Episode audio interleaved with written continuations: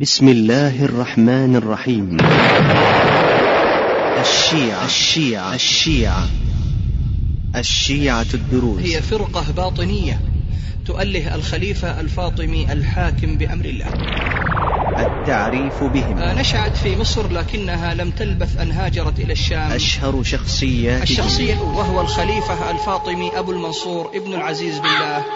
ابن المعز لدين الله الفاطمي والملقب بالحاكم بأمر الحاكم بأمر الحاكم الذي بأمر تعتقد فيه الشيعة الدروز أن الإله قد تجسد فيه عياذا بالله تعالى. حاكم بأمر الحاكم بأمر كتب على المساجد والجوامع بسب أبي بكر وعمر وعثمان وغيرهم من الصحابة رضوان الله عنهم أمر بقتل الكلاب ومنع بيع العنب والرطب والملوخية والجرجير والسلام. وقام بضرب أعناق الرجال الذين خالفوا هذه الأوامر أشهر شخصياته. الشخصية الثانية دعاة الشيعة الدروز وهو يعد المؤسس الفعلي لهذه العقيدة الضالة إنه حمزة بن علي الزوزي الذي أعلن في عام 408 للهجرة أن روح الإله قد حلت في الحاكم عياذا بالله. أشهر شخصياته. الشخصية الثالثة هو محمد بن إسماعيل الدرزي المعروف بأشتكي. أشهر شخصياته. الشخصية الرابعة هو الحسين بن حيدرة الفرغاني والمعروف بالأخرم أو الأجدع. أشهر شخصياته. الشخصية الخامسة بهاء الدين أبو الحسن علي بن أحمد السموسي أشهر شخصياته. كذلك أحبتي في الله من الزعماء المعاصرين لفرقة الشيعة الدروز المدعو كمال جنبلاط وهو زعيم سياسي لبناني. لبناني. لبناني. أقسام المجتمع الدرزي. فينقسم المجتمع الدرزي إلى قسمين. المجتمع القسم الدرزي. الأول الروحانيين وهم رجال الدين العارفون بأصول المذهب الدرزي وينقسمون إلى ثلاثة أقسام رؤساء وعقال وأجوي. أقسام المجتمع الدرزي. آه، القسم الثاني من المجتمع الدرزي أقسام المجتمع هم الدرزي. قسم الجثماني. وهم الذين يعتنون بالأمور الدنيوية وهم قسمان القسم الأول الأمراء. القسم الثاني الجهال كتب الشيعة الدروز. فللشيعة الدروز أحبتي في الله مصحف يسمى المنفرد بذاته. وفي هذا المصحف استهزاء بفرائض الإسلام. كتب الشيعة الدروز ولهم كتاب أيضا يسمى ميثاق ولي الزمان كتبه حمزة بن علي الزوزني. كتب الشيعة الدروز ولهم كتاب يسمى النقض الخفي وهو الذي نقض فيه إمامهم حمزة ابن علي الزوزني. كتاب النقط والدوائر. الذي يتحدث عن الكثير من العقائد الدرزية. طقوسهم وعباداتهم. فتتم هذه الطقوس والعبادات إخواني في الله في كل قرية وذلك في خلوة كبيرة تتسع لأكبر عدد من سكان القرية. ويطلق على هذا البناء اسم مجلس حمزة. طقوسهم وعباداتهم. فيقفون جميعا رجالا ونساء. قائلين بصوت واحد يا سميع يا سميع. في هذه اللحظة ينصرف الدروز الذين هم من طبقة الجهال ولا يبقى منهم إلا من هو من طبقة العقال من الرجال والنساء. عقائدهم. حيث يعتقد الدروز أحبتي في الله بألوهية الحاكم بأمر الله الفاطمي حاكم بأمر الله الحاكم بأمر الله. ولما مات قالوا بغيبته وأنه سيعود في آخر الزمن. كما أن الشيعة الدروز ينكرون جميع الأنبياء والرسل. ويلقبونهم بالشياطين والأبالسة عياذا بالله تعالى. كما تعتقد الشيعة الدروز إخواني في الله أن الفحشاء والمنكر هما أبو بكر وعمر رضي الله عنهما. ويعتقد الشيعة الدروز أيضا أن الحاكم بأمر الله هو الصورة الإنسانية للإله. العلاقة بينهم وبين اليهود. وقد تطوع أعداد من أبناء الشيعة الدروز في الجيش الإسرائيلي في حرب 67 للميلاد كما كانوا عونا لليهود في حرب 73 للميلاد. العلاقة بينهم وبين اليهود. كذلك اشتركت كتائب كاملة من جنود الشيعة الدروز في الغزو الإسرائيلي لدولة لبنان في عام 82 للميلاد. فدروز إسرائيل يمدون إخوانهم من دروز لبنان بكل الدعم المعنوي والمادي.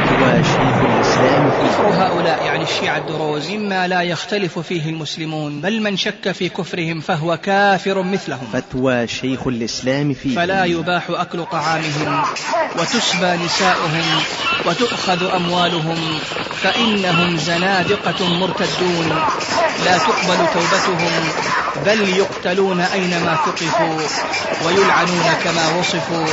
ولا يجوز استخدامهم للحراسة وللبوابة والحفاظ ويجب قتل علمائهم وصلحائهم لئلا يضلوا غيرهم ويحرم النوم معهم في بيوتهم ورفقتهم والمشي معهم وتشييع جنائزهم إذا علم موتها ويحرم على ولاة أمور المسلمين إضاعة ما أمر الله من إقامة الحدود عليهم.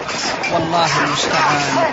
انتهى كلام شيخ الإسلام ابن تيمية رحمة الله عليه. أماكن انتشارهم. فيعيش الشيعة الدروز اليوم في لبنان وسوريا وفلسطين ونسبة كبيرة من الموجودين منهم في فلسطين المحتلة قد أخذوا الجنسية الإسرائيلية. أماكن انتشارهم. ونفوذهم في لبنان الآن قوي جدا تحت زعامة وليد جنبلاط. أماكن انتشارهم. ويبلغ عدد المنتمين إلى طائفة الشيعة الدروز حوالي 250 ألف نسمة. أماكن انتشارهم. كما أن الشيعة الدروز أحبتي في الله منتشرون في مرتفعات سوريا الجنوبية التي تسمى بالجولان. التي تسمى بالجولان. التي تسمى بالجولان. أماكن انتشارهم كما أن لهم جبلا خاصا في لبنان يسمى بجبل الدروز. جبل الدروز. جبل الدروز. سلسلة الفرق والأديان والمذاهب.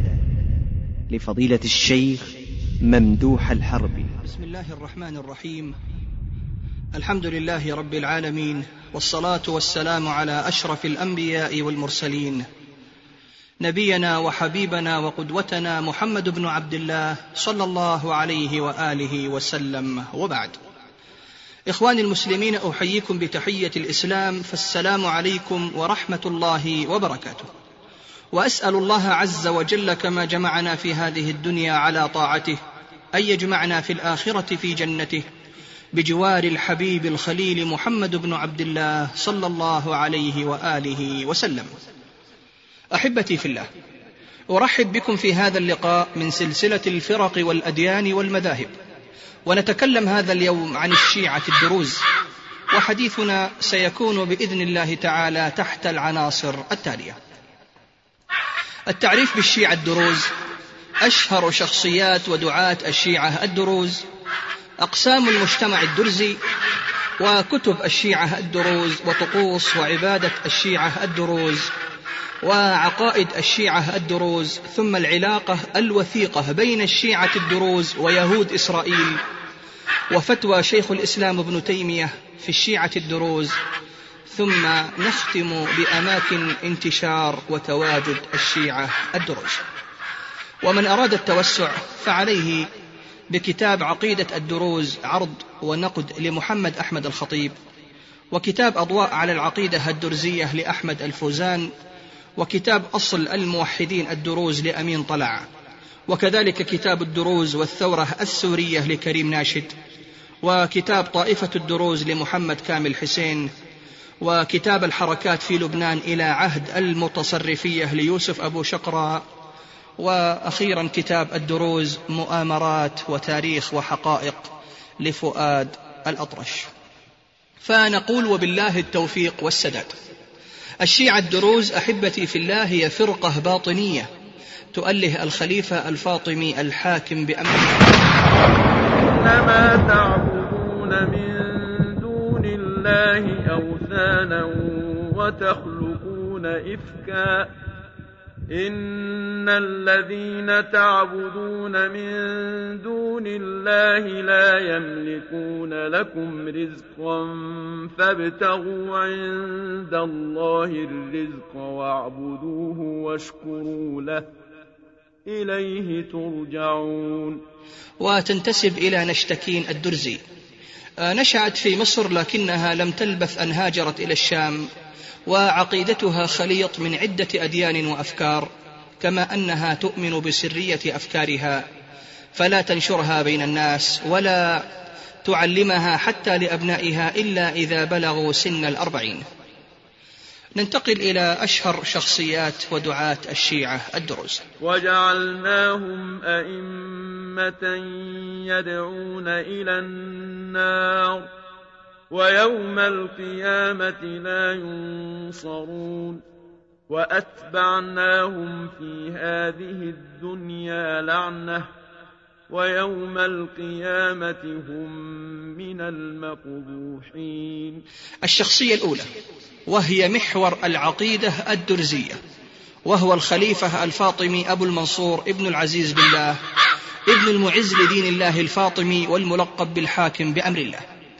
هذا الرجل ولد عام 375 للهجرة وقتل عام 411 للهجرة. والذي تعتقد فيه الشيعة الدروز أن الإله قد تجسد فيه عياذا بالله تعالى.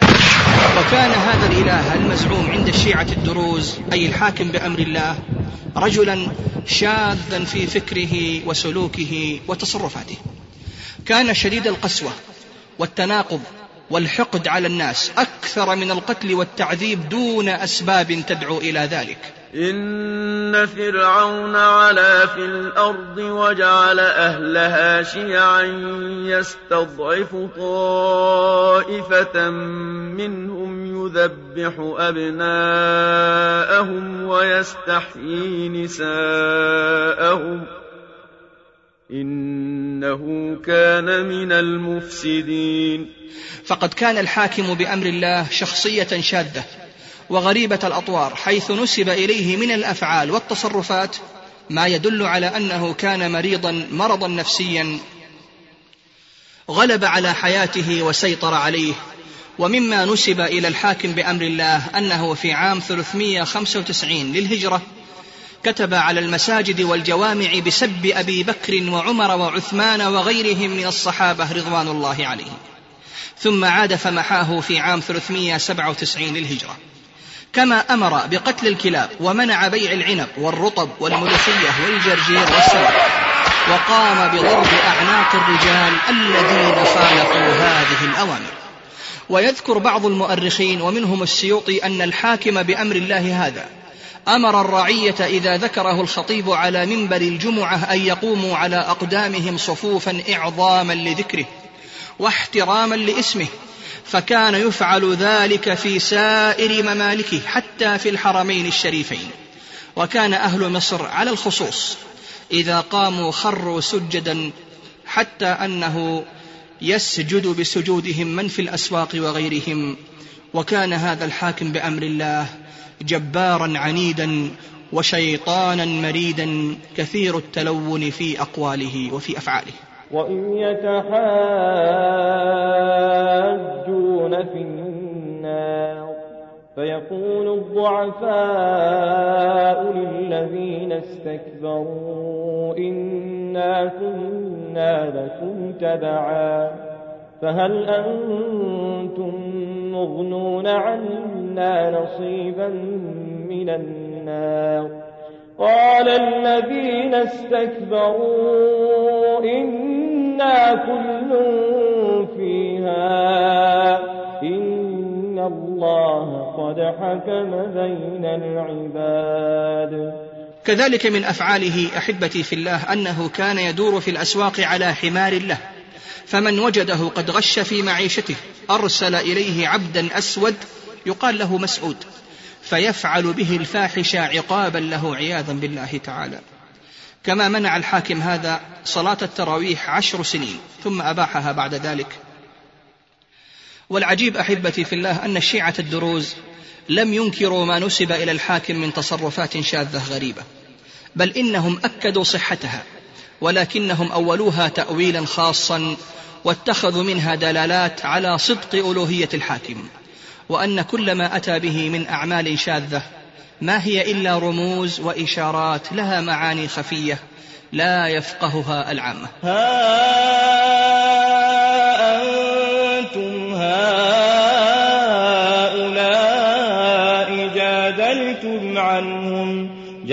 جادلتم عنهم في الحياة الدنيا فمن يجادل الله عنهم يوم القيامة أم من يكون عليهم وكيلا.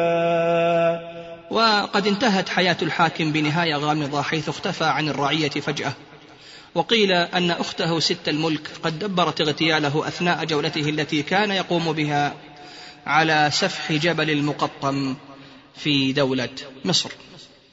ننتقل الآن أحبتي في الله إلى الشخصية الثانية من دعاة الشيعة الدروز وهو يعد المؤسس الفعلي لهذه العقيدة الضالة إنه حمزة ابن علي الزوزني الذي أعلن في عام 408 للهجرة أن روح الإله قد حلت في الحاكم عياذا بالله تعالى. ثم بدأ يدعو الناس إلى ذلك ويؤلف الكتب في العقائد الدرزية الخبيثة. الشخصية الثالثة هو محمد ابن إسماعيل الدرزي المعروف بنشتكين كان مع حمزة ابن علي في تأسيس عقائد الدروز إلا أنه تسرع في إعلان ألوهية الحاكم بأمر الله وذلك في عام 407 للهجرة مما أغضب عليه حمزة وهو كما ذكرنا حمزة ابن علي الزوزني وأثار الناس ضده حيث فر إلى الشام وهناك دعا إلى مذهبه الضال المضل الشخصية الرابعة هو الحسين ابن حيدرة الفرغاني والمعروف بالأخرم أو الأجدع. وهو الذي كان يقوم بالتبشير بدعوة حمزة ابن علي الزوزني بين الناس وبين أفراد الرعية. الشخصية الخامسة بهاء الدين أبو الحسن علي بن أحمد السموقي المعروف بالضيف الذي كان له أكبر الأثر في انتشار العقيدة الشيعية الدرزية الخبيثة. وقد ألف كثيرا من نشراتهم مثل رسالة التنبيه والتأنيب والتوبيخ ورسالة التعنيف والتهجين وغيرها وهو الذي أغلق باب الاجتهاد في المذهب الشيعي الدرزي حرصا على بقاء الأصول التي وضعها هو والإمام الثاني حمزة ابن علي الزوزني. كذلك أحبتي في الله من الزعماء المعاصرين لفرقة الشيعة الدروز المدعو كمال جنبلاط وهو زعيم سياسي لبناني. أسس الحزب التقدمي الاشتراكي قتل في عام 1977 للميلاد.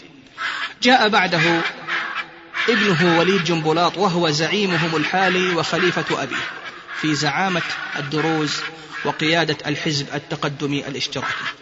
كذلك من الشخصيات المعاصرة أحبتي في الله الدكتور نجيب العسراوي وهو رئيس الرابطة الدرزية في لبنان وكذلك عدنان بشير رشيد وهو رئيس الرابطة الدرزية في أستراليا وسامي مكارم الذي ساهم مع كمال جنبلاط في تأليف عدة كتب في الدفاع عن العقيدة الدرزية. ننتقل إخواني في الله إلى أقسام المجتمع الدرزي. فينقسم المجتمع الدرزي إلى قسمين. القسم الأول الروحانيين وهم رجال الدين العارفون بأصول المذهب الدرزي وينقسمون إلى ثلاثة أقسام. الروحانيين هم رجال الدين العارفون بأصول المذهب الدرزي وهؤلاء الروحانيين ينقسمون إلى ثلاثة أقسام. رؤساء والعقال والأجاويد. ثلاثة أقسام. رؤساء وعقال وأجاويد. فالرؤساء هم الذين بيدهم جميع الأسرار الدينية. والعقال بيدهم الأسرار التي تتعلق بالتنظيم الداخلي للمعتقد الشيعي الدرزي والأجاويد بيدهم الأسرار الخارجية التي تختص بعلاقة المعتقد الدرزي بغيره من الأديان ومن المذاهب. وكذلك رجال الدين هؤلاء إخواني في الله يتمسكون بالقواعد السلوكية في المعتقد الدرزي. فلا يدخنون مثلا ولا يشربون الخمر كما أنهم يزهدون في مأكلهم وملبسهم ولهم زي خاص يميزهم عن عامة الدروز يتمثل في العمامة ولبس القباء الأزرق الغامق بالإضافة إلى إطلاق لحاهم ولهم أماكن خاصة للعبادة تعرف بالخلوات يجتمعون فيها لسماع ما يتلى من الكتاب المقدس لديهم إضافة إلى ممارسة طقوس عبادتهم. وإنهم ليصدونهم عن السبيل ويحسبون أنهم مهتدون حتى إذا جاءنا قال يا ليت بيني وبينك بعد المشرقين فبئس القرين ولن ينفعكم اليوم إذ ظلمتم أنكم في العذاب مشتركون آه القسم الثاني من المجتمع الدرزي هم قسم الجثمانيين وهم الذين يعتنون بالأمور الدنيوية وهم قسمان. القسم الأول الأمراء والقسم الثاني الجهال. فالأمراء هم أصحاب الزعامة الوطنية. أما الجهال فهم سائر أفراد جماعة الشيعة الدروز ويسمون أحيانا الشراحين يسمون الشراحين لأنه لا يسوغ لهم الاطلاع على رسائل الدروز بل يطلعون فقط على شروح هذه الرسائل. هناك من يشرح كتب الدروز فهذه الطبقة لا تقرأ أصل الكتب وإنما تقرأ الشروح التي وضعت على هذه الكتب. ولذلك هم لا يقرؤون إلا الشروح. لهذه الرسائل التي يقدمها لهم العقال. كما لا يسمح لهم بمطالعة القرآن ولا يحق لهم حضور المجالس أو طقوس العبادات الدرزية إلا بعد امتحانات طويلة تحتاج إلى صبر ومجالدة وإيمان. ويرخص لطبقة الجهال في الاستمتاع بكل الممنوعات والمحرمات من تدخين وشرب خمر وترف في المعيشة. كما أن هذه الطبقة ليس لهم زي يعرفون به والدروز كذلك. لا يعترفون بالسلطات القائمة. إنما يحكمهم شيخ العقل ومن ينوب عنه من رجال الدين وفق نظام الإقطاع الشيعي الدرزي الديني. النساء في المجتمع الدرزي ينقسمن أيضا إلى عاقلات وجاهلات مثل الرجال تماما. والنساء العاقلات يلبسن النقاب وثوبا يسمى عندهم بالصاية. ثوب يسمى عند النساء بالصاية. وإذا كانت هناك زوجة من طبقة العاقلات وزوجها من طبقة الجهال فإنه لا يجوز لها أن تخاطبه بشيء من أمور الديانة الدرزية ولا تطلعه على شيء منها وواجب عليها. أيضا أن تخفي كتب المعتقد الشيعي الدرزي عن زوجها حتى لا يراها. وللدروز أحبتي في الله شيخ يلقب بشيخ العقل. ويتولى منصبه بالانتخاب أو بالاتفاق بين الزعماء وكبار رجال الطائفة الدرزية. ولشيخ العقل هذا أعوان في كل قرية ومدينة.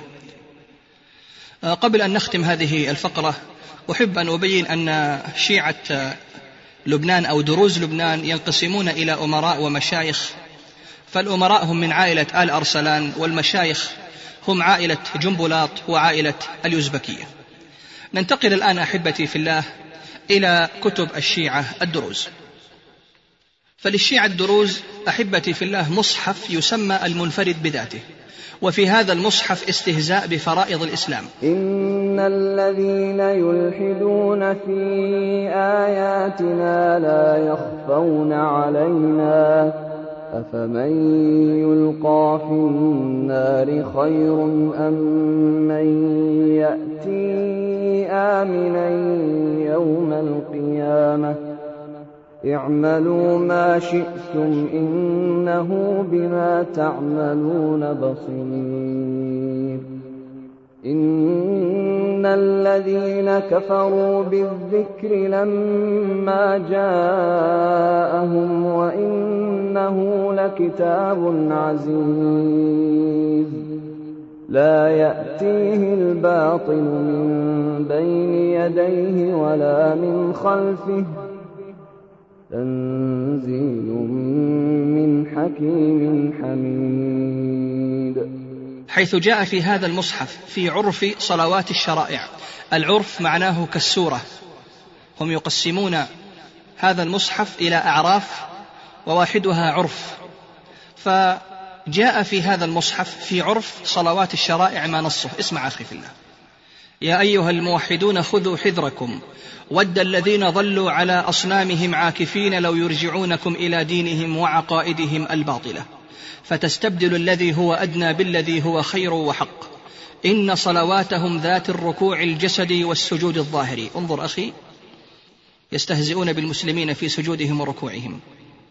يقولون إن صلواتهم ذات الركوع الجسدي والسجود الظاهري واتخاذهم كلام الكتاب رياء ووسيلة يخادعون بها الله الحاكم البر والموحدين وما يخدعون إلا أنفسهم وهم يعلمون. انتهى من مصحف الدروز كذلك يستهزئون في مكان آخر من هذا المصحف بالمسجد الحرام فيقولون كما جاء في عرف حقيقة الصلاة والإيمان ما نصه. قل ليس الإيمان أن تولوا وجهكم شطر المسجد الحرام مثل بيت الأوثان أو شطر المشرق والمغرب أو التصعيد في جبل الذنوب والأصنام أو اتباع سنة الجاهلية الأولى. ولكن الإيمان والتوحيد هو في من آمن بمولانا الحاكم ربا الها لا معبود سواه. انتهى من مصحف الدروز ويصف مصحف الشيعة الدروز يوم القيامة بعودة الحاكم بأمر الله الفاطمي. حيث جاء في عرف الأمر والتقديم ما نصه.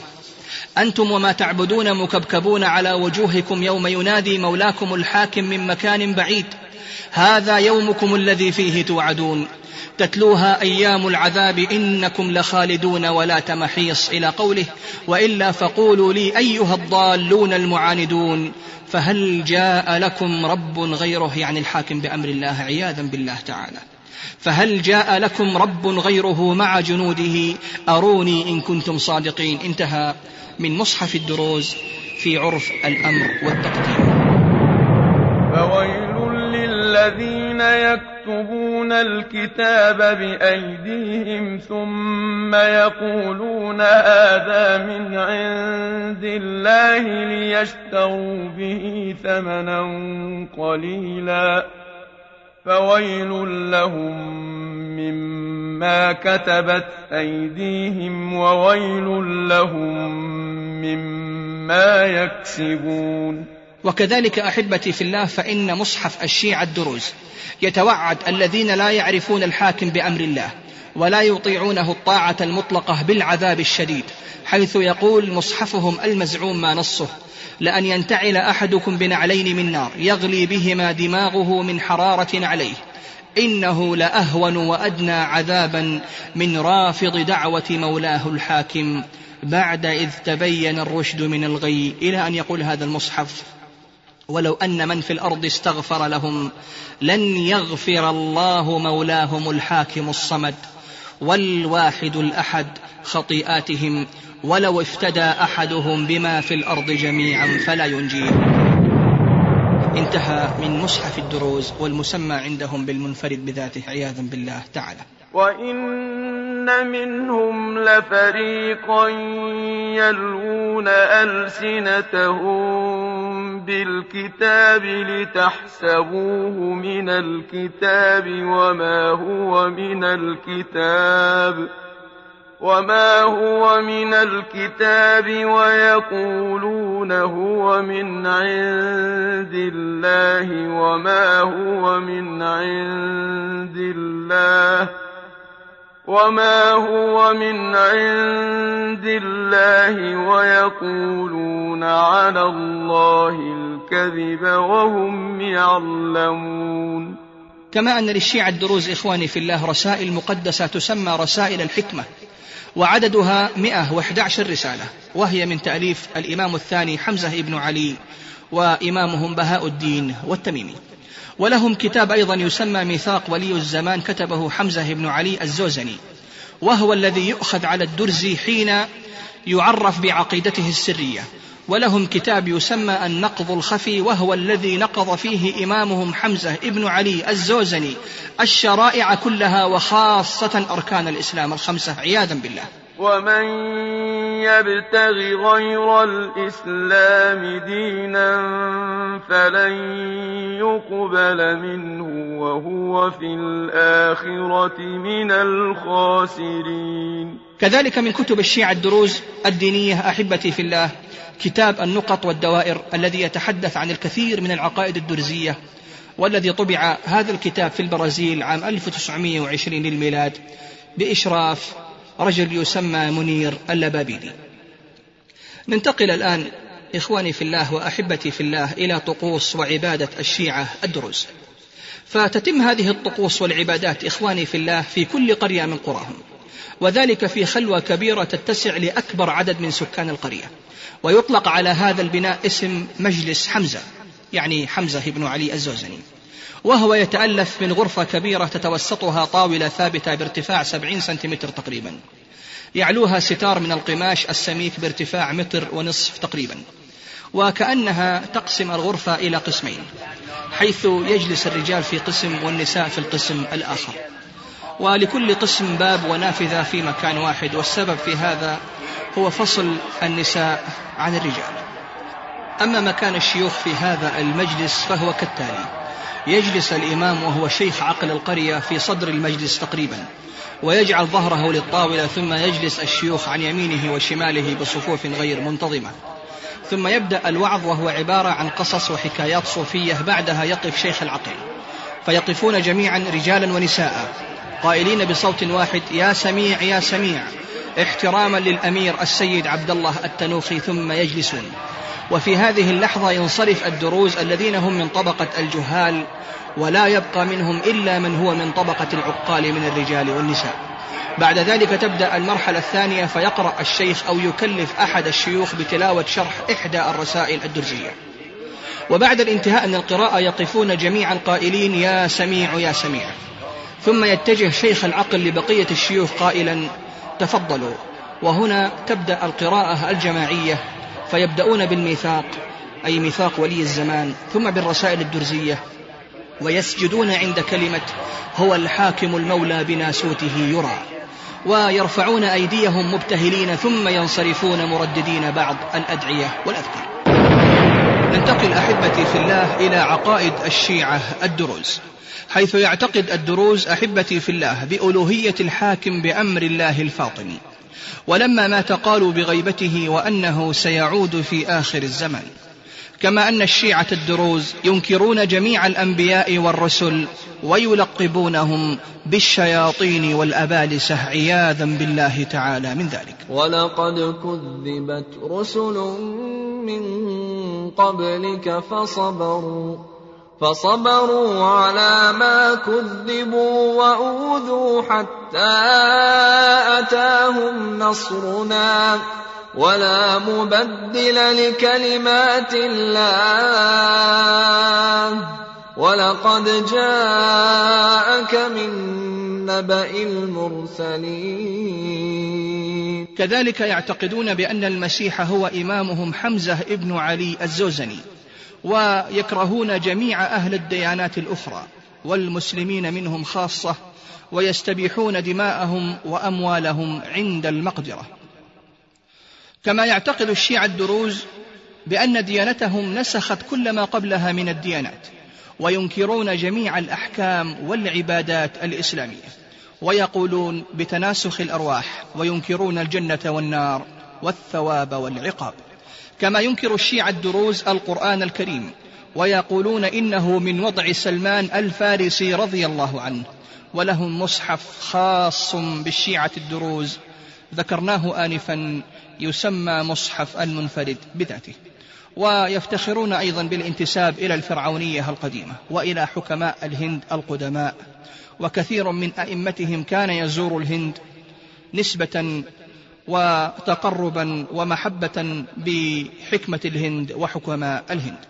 كما يبدأ التاريخ عند الشيعة الدروز من سنة 408 للهجرة وهي السنة التي أعلن فيها إمامهم حمزة ابن علي الزوزني ألوهية الحاكم بأمر الله الفاطمي. كما تعتقد الشيعة الدروز أحبتي في الله أن يوم القيامة هو رجوع إلههم الحاكم بأمر الله الفاطمي والذي سيقودهم إلى هدم الكعبة وسحق المسلمين والنصارى في جميع أرجاء الأرض. ثم يحكمون العالم إلى الأبد ويفرضون الجزية والذل على المسلمين عياذا بالله تعالى. واقترب الوعد الحق فإذا هي شاخصة أبصار الذين كفروا يا ويلنا يا ويلنا قد كنا في غفلة من هذا بل كنا ظالمين كذلك إخواني في الله تعتقد الشيعة الدروز أن الحاكم بأمر الله قد أرسل خمسة أنبياء هم حمزة بن علي الزوزني وإسماعيل ومحمد الكلمة وأبو الخير وبهاء.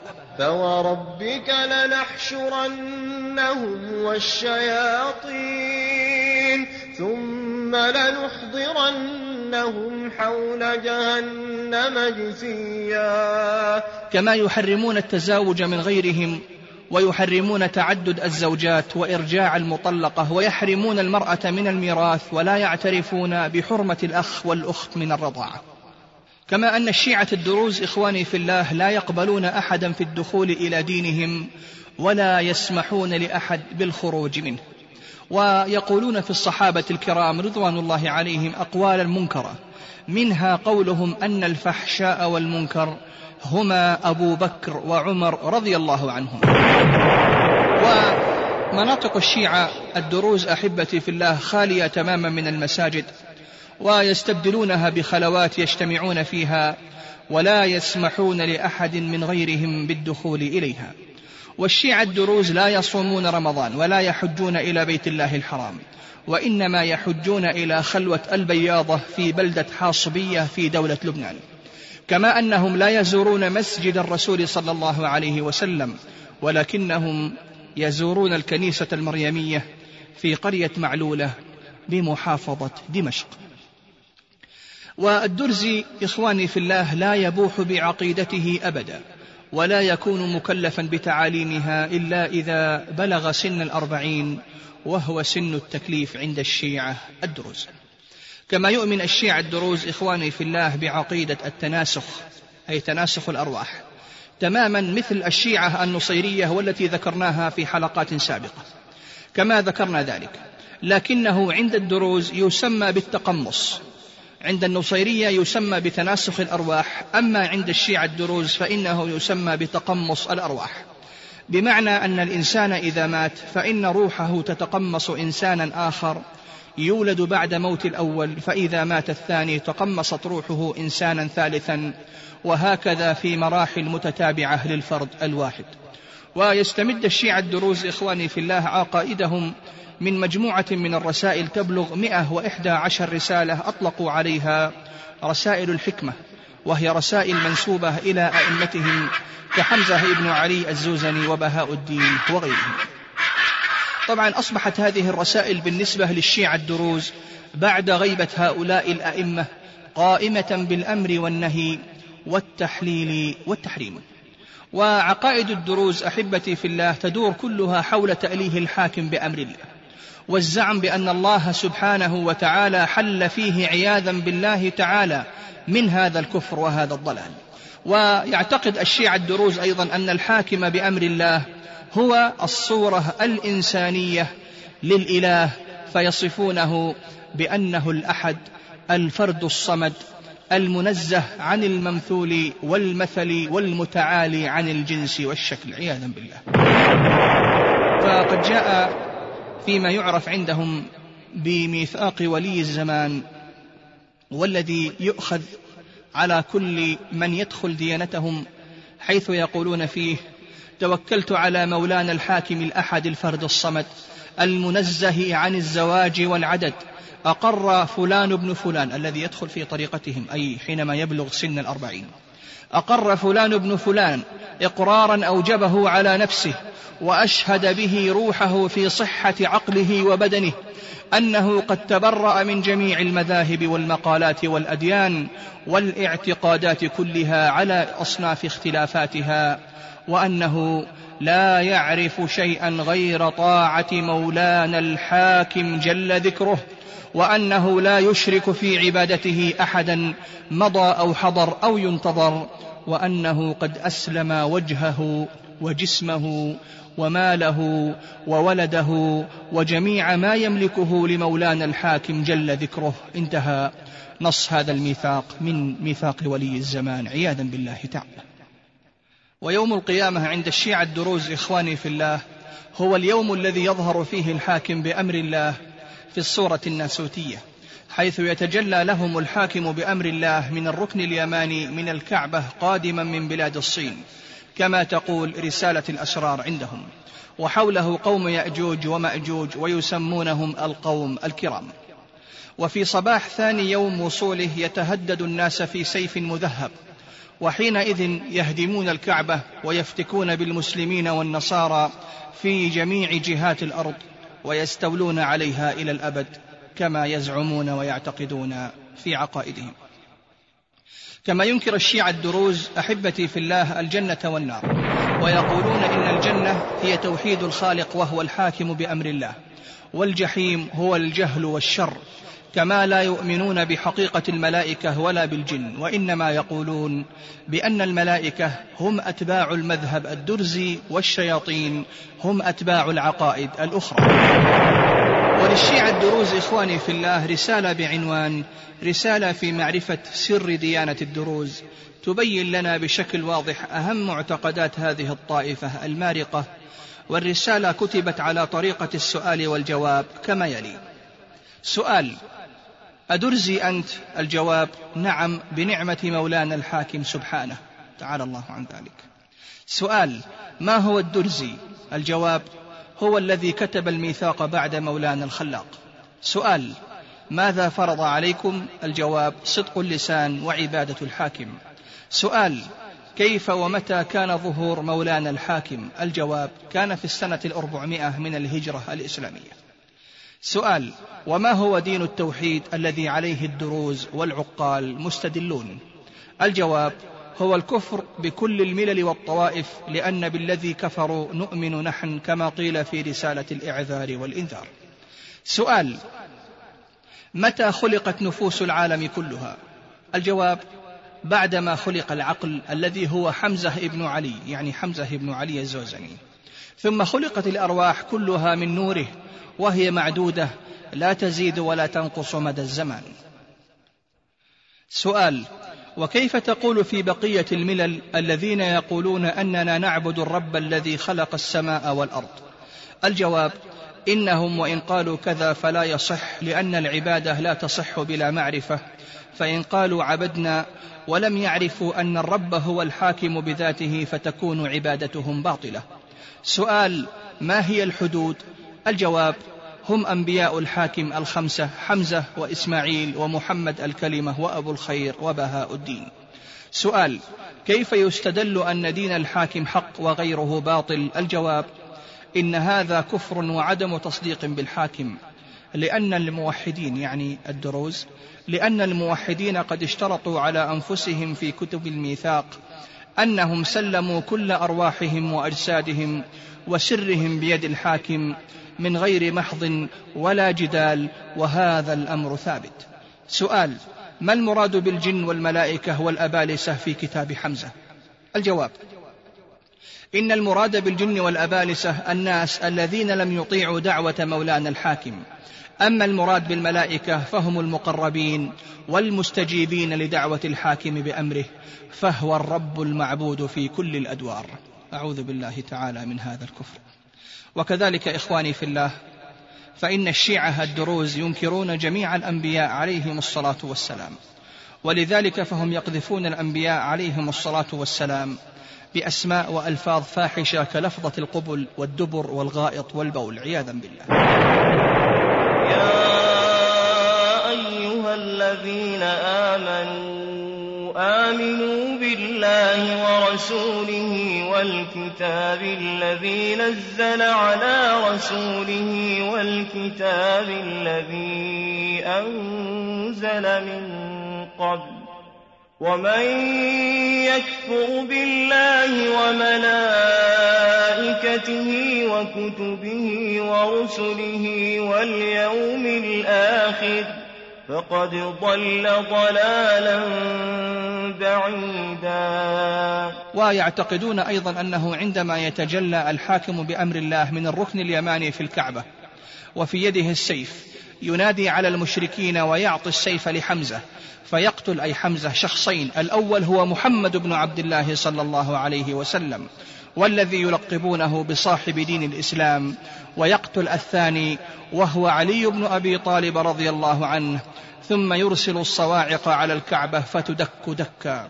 كما تعتقد الشيعة الدروز إخواني في الله أن الفحشاء والمنكر هما أبو بكر وعمر رضي الله عنهما وأن الآية الكريمة التي قال الله تعالى فيها إنما الخمر والميسر والأنصاب والأزلام رجس من عمل الشيطان. يعتقدون أنه يراد بذلك الخلفاء الراشدين الأربعة رضوان الله عليهم وأنهم من عمل محمد بن عبد الله صلى الله عليه وسلم.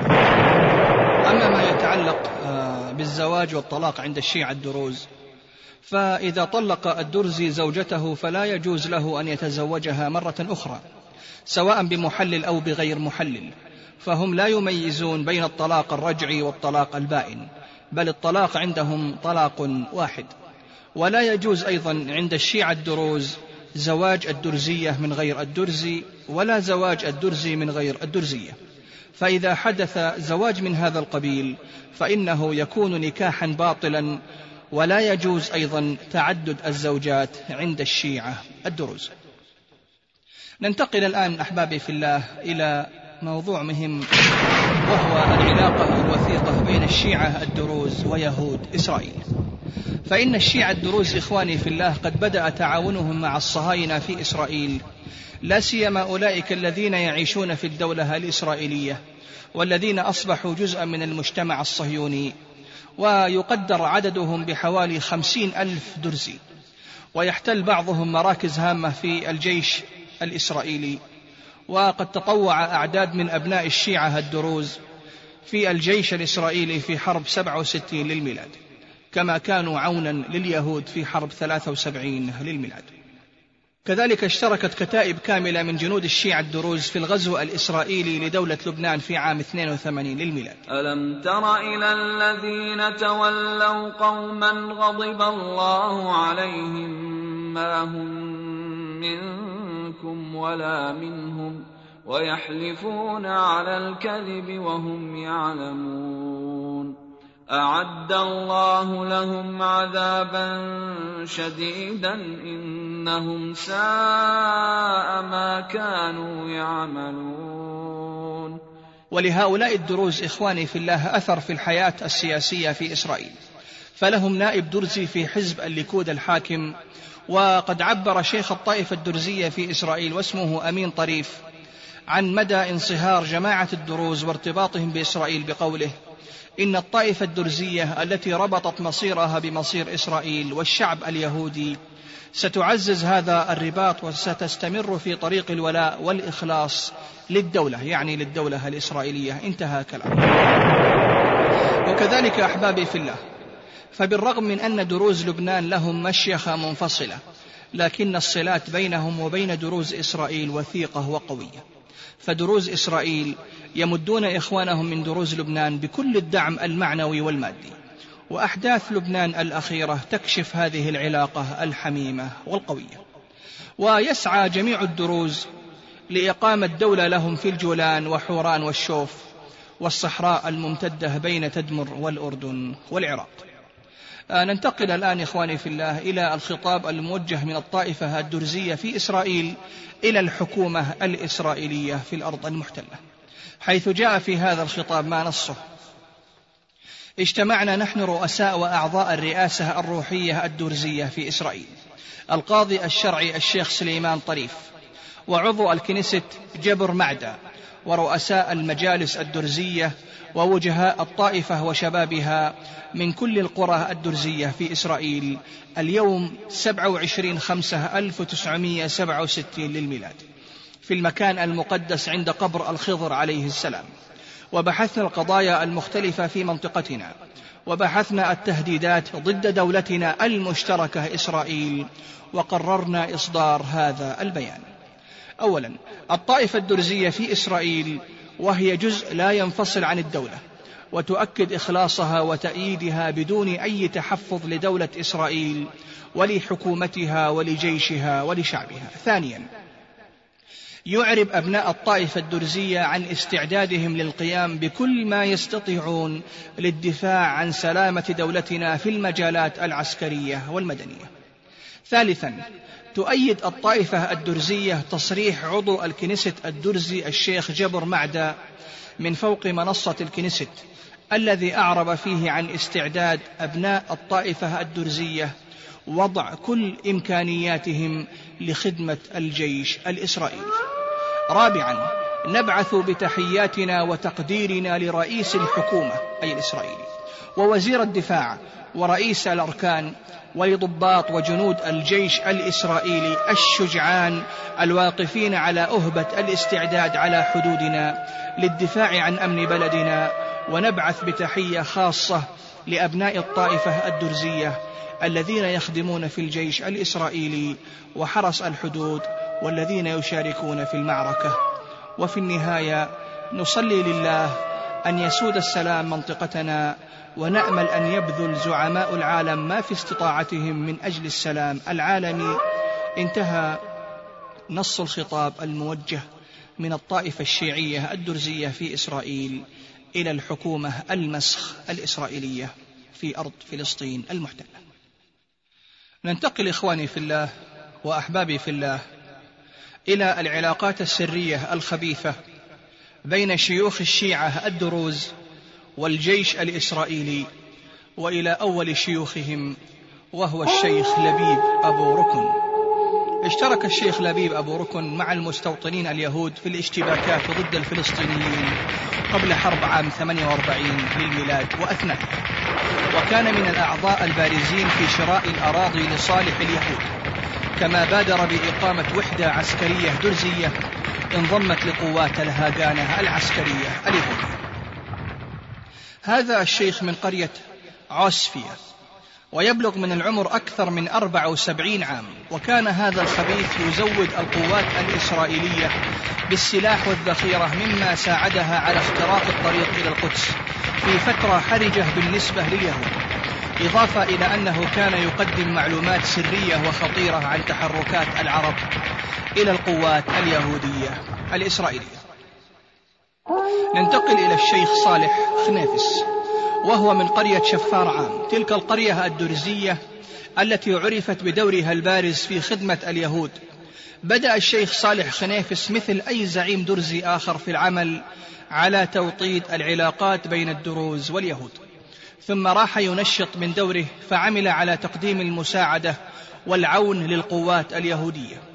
عند إقدامها على احتلال قريتي العربة وسخنين الفلسطينيتين في الجليل الغربي.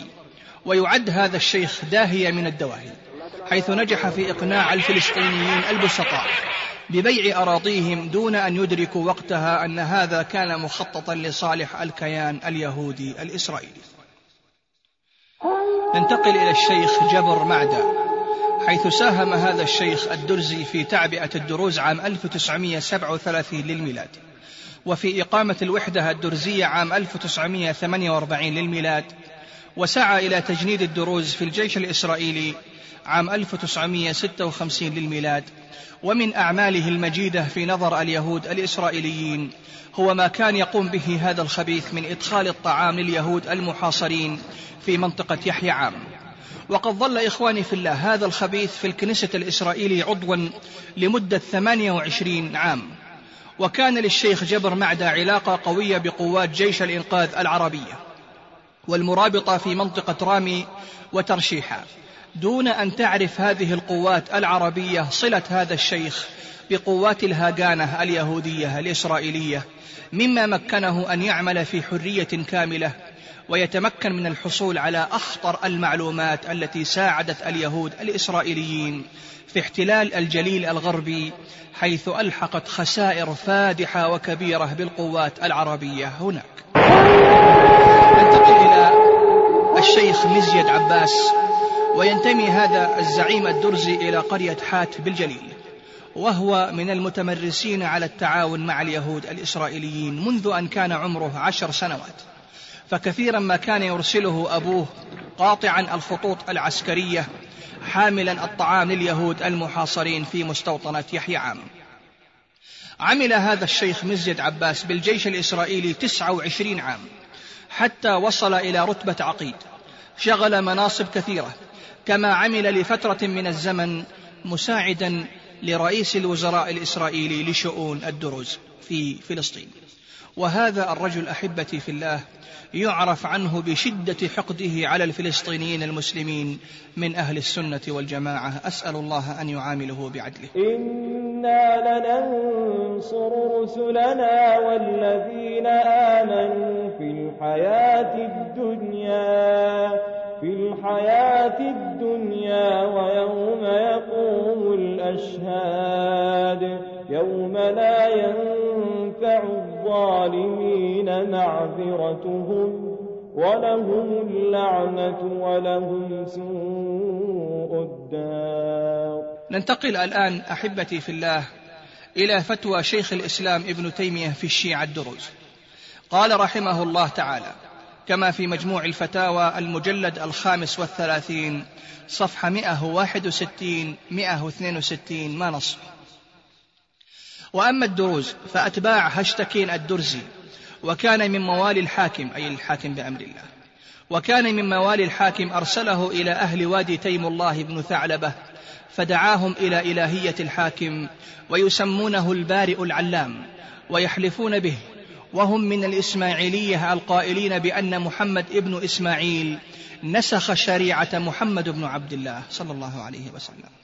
ثم قال شيخ الإسلام وهم أعظم كفرا من الغالية يقولون بقدم العالم وإنكار المعاد وإنكار واجبات الإسلام ومحرماته وهم من القرامطة الباطنية الذين هم أكفر من اليهود والنصارى ومشرك العرب وغايتهم أن يكونوا فلاسفة على مذهب أرسطو وأمثاله أو مجوسا وقولهم مركب من قول الفلاسفة والمجوس ويظهرون التشيع نفاقا. انتهى كلامه رحمة الله عليه. وقال أيضا شيخ الإسلام ابن تيمية كفر هؤلاء يعني الشيعة الدروز مما لا يختلف فيه المسلمون بل من شك في كفرهم فهو كافر مثلهم. لا هم بمنزلة أهل الكتاب ولا المشركين بل هم الكفرة الضالون فلا يباح أكل طعامهم وتسبى نساؤهم وتؤخذ أموالهم فإنهم زنادقة مرتدون. لا تقبل توبتهم بل يقتلون أينما ثقفوا ويلعنون كما وصفوا. ولا يجوز استخدامهم للحراسة وللبوابة والحفاظ. ويجب قتل علمائهم وصلحائهم لئلا يضلوا غيرهم. ويحرم النوم معهم في بيوتهم ورفقتهم والمشي معهم وتشييع جنائزهم إذا علم موتها ويحرم على ولاة أمور المسلمين إضاعة ما أمر الله من إقامة الحدود عليهم. والله المستعان. انتهى كلام شيخ الإسلام ابن تيمية. رحمة الله عليه. ننتقل الآن أحبابي في الله إلى أماكن انتشار وتواجد الشيعة الدروز. فيعيش الشيعة الدروز اليوم في لبنان وسوريا وفلسطين وغالبيتهم العظمى في لبنان وسوريا. ونسبة كبيرة من الموجودين منهم في فلسطين المحتلة قد أخذوا الجنسية الإسرائيلية بل بعضهم يعمل في الجيش الإسرائيلي. كما توجد لهم إخواني في الله رابطة في البرازيل ورابطة في أستراليا ونفوذهم في لبنان الآن قوي جدا تحت زعامة وليد جنبلاط ويمثلهم الحزب الاشتراكي التقدمي اللبناني. ولهم دور كبير في الحرب اللبنانية السابقة وعداوتهم للمسلمين من أهل السنة والجماعة. لا تخفى على أحد. ويبلغ عدد المنتمين إلى طائفة الشيعة الدروز حوالي 250 ألف نسمة. موزعين بين سوريا وفيها 121 ألف درزي موزعين في حوالي 73 قرية. ولبنان وفيه 90 ألف درزي تقريبا والباقي في فلسطين المحتلة وبعض دول المهجر. كما أن الشيعة الدروز أحبتي في الله منتشرون في مرتفعات سوريا الجنوبية التي تسمى بالجولان كما أن لهم جبلا خاصا في لبنان يسمى بجبل الدروز. ومن أشهر مدنهم عبية والشويفات وبعقلين والشحار والجرد والعرقوب والباروك. وتسكن مجموعة من الشيعة الدروز فلسطين المحتلة عند جبل الكرمل وعكة وطبرية وصفد ويقدر عددهم بحوالي ثلاثين ألف شيعي درزي. أصبحوا الآن جزءا من المجتمع الإسرائيلي حيث يحتل بعضهم مراكز هامة في جيش العدو الإسرائيلي. وقد تطوع أعداد من أبنائهم في الجيش الإسرائيلي في حرب 67 للميلاد. كما كانوا عونا لليهود في حرب 73 واشتركت كتائب كاملة من جنودهم في الغزو الإسرائيلي لدولة لبنان في عام 82 للميلاد. ولهؤلاء الدروز أحبتي في الله أثر في الحياة السياسية في دولة إسرائيل. ولهم نائب درزي في حزب الليكود الحاكم. وفي بلاد المغرب يوجد بالقرب من تلمسان قبيلة تعرف ببني عبس تدين بالعقيدة الدرزية. هذا وإلى لقاء قادم بإذن الله تعالى مع فرق وديانات جديدة. وصلى الله على نبينا وحبيبنا وقدوتنا وخليلنا محمد بن عبد الله وعلى آله وصحبه وسلم. والحمد لله رب العالمين.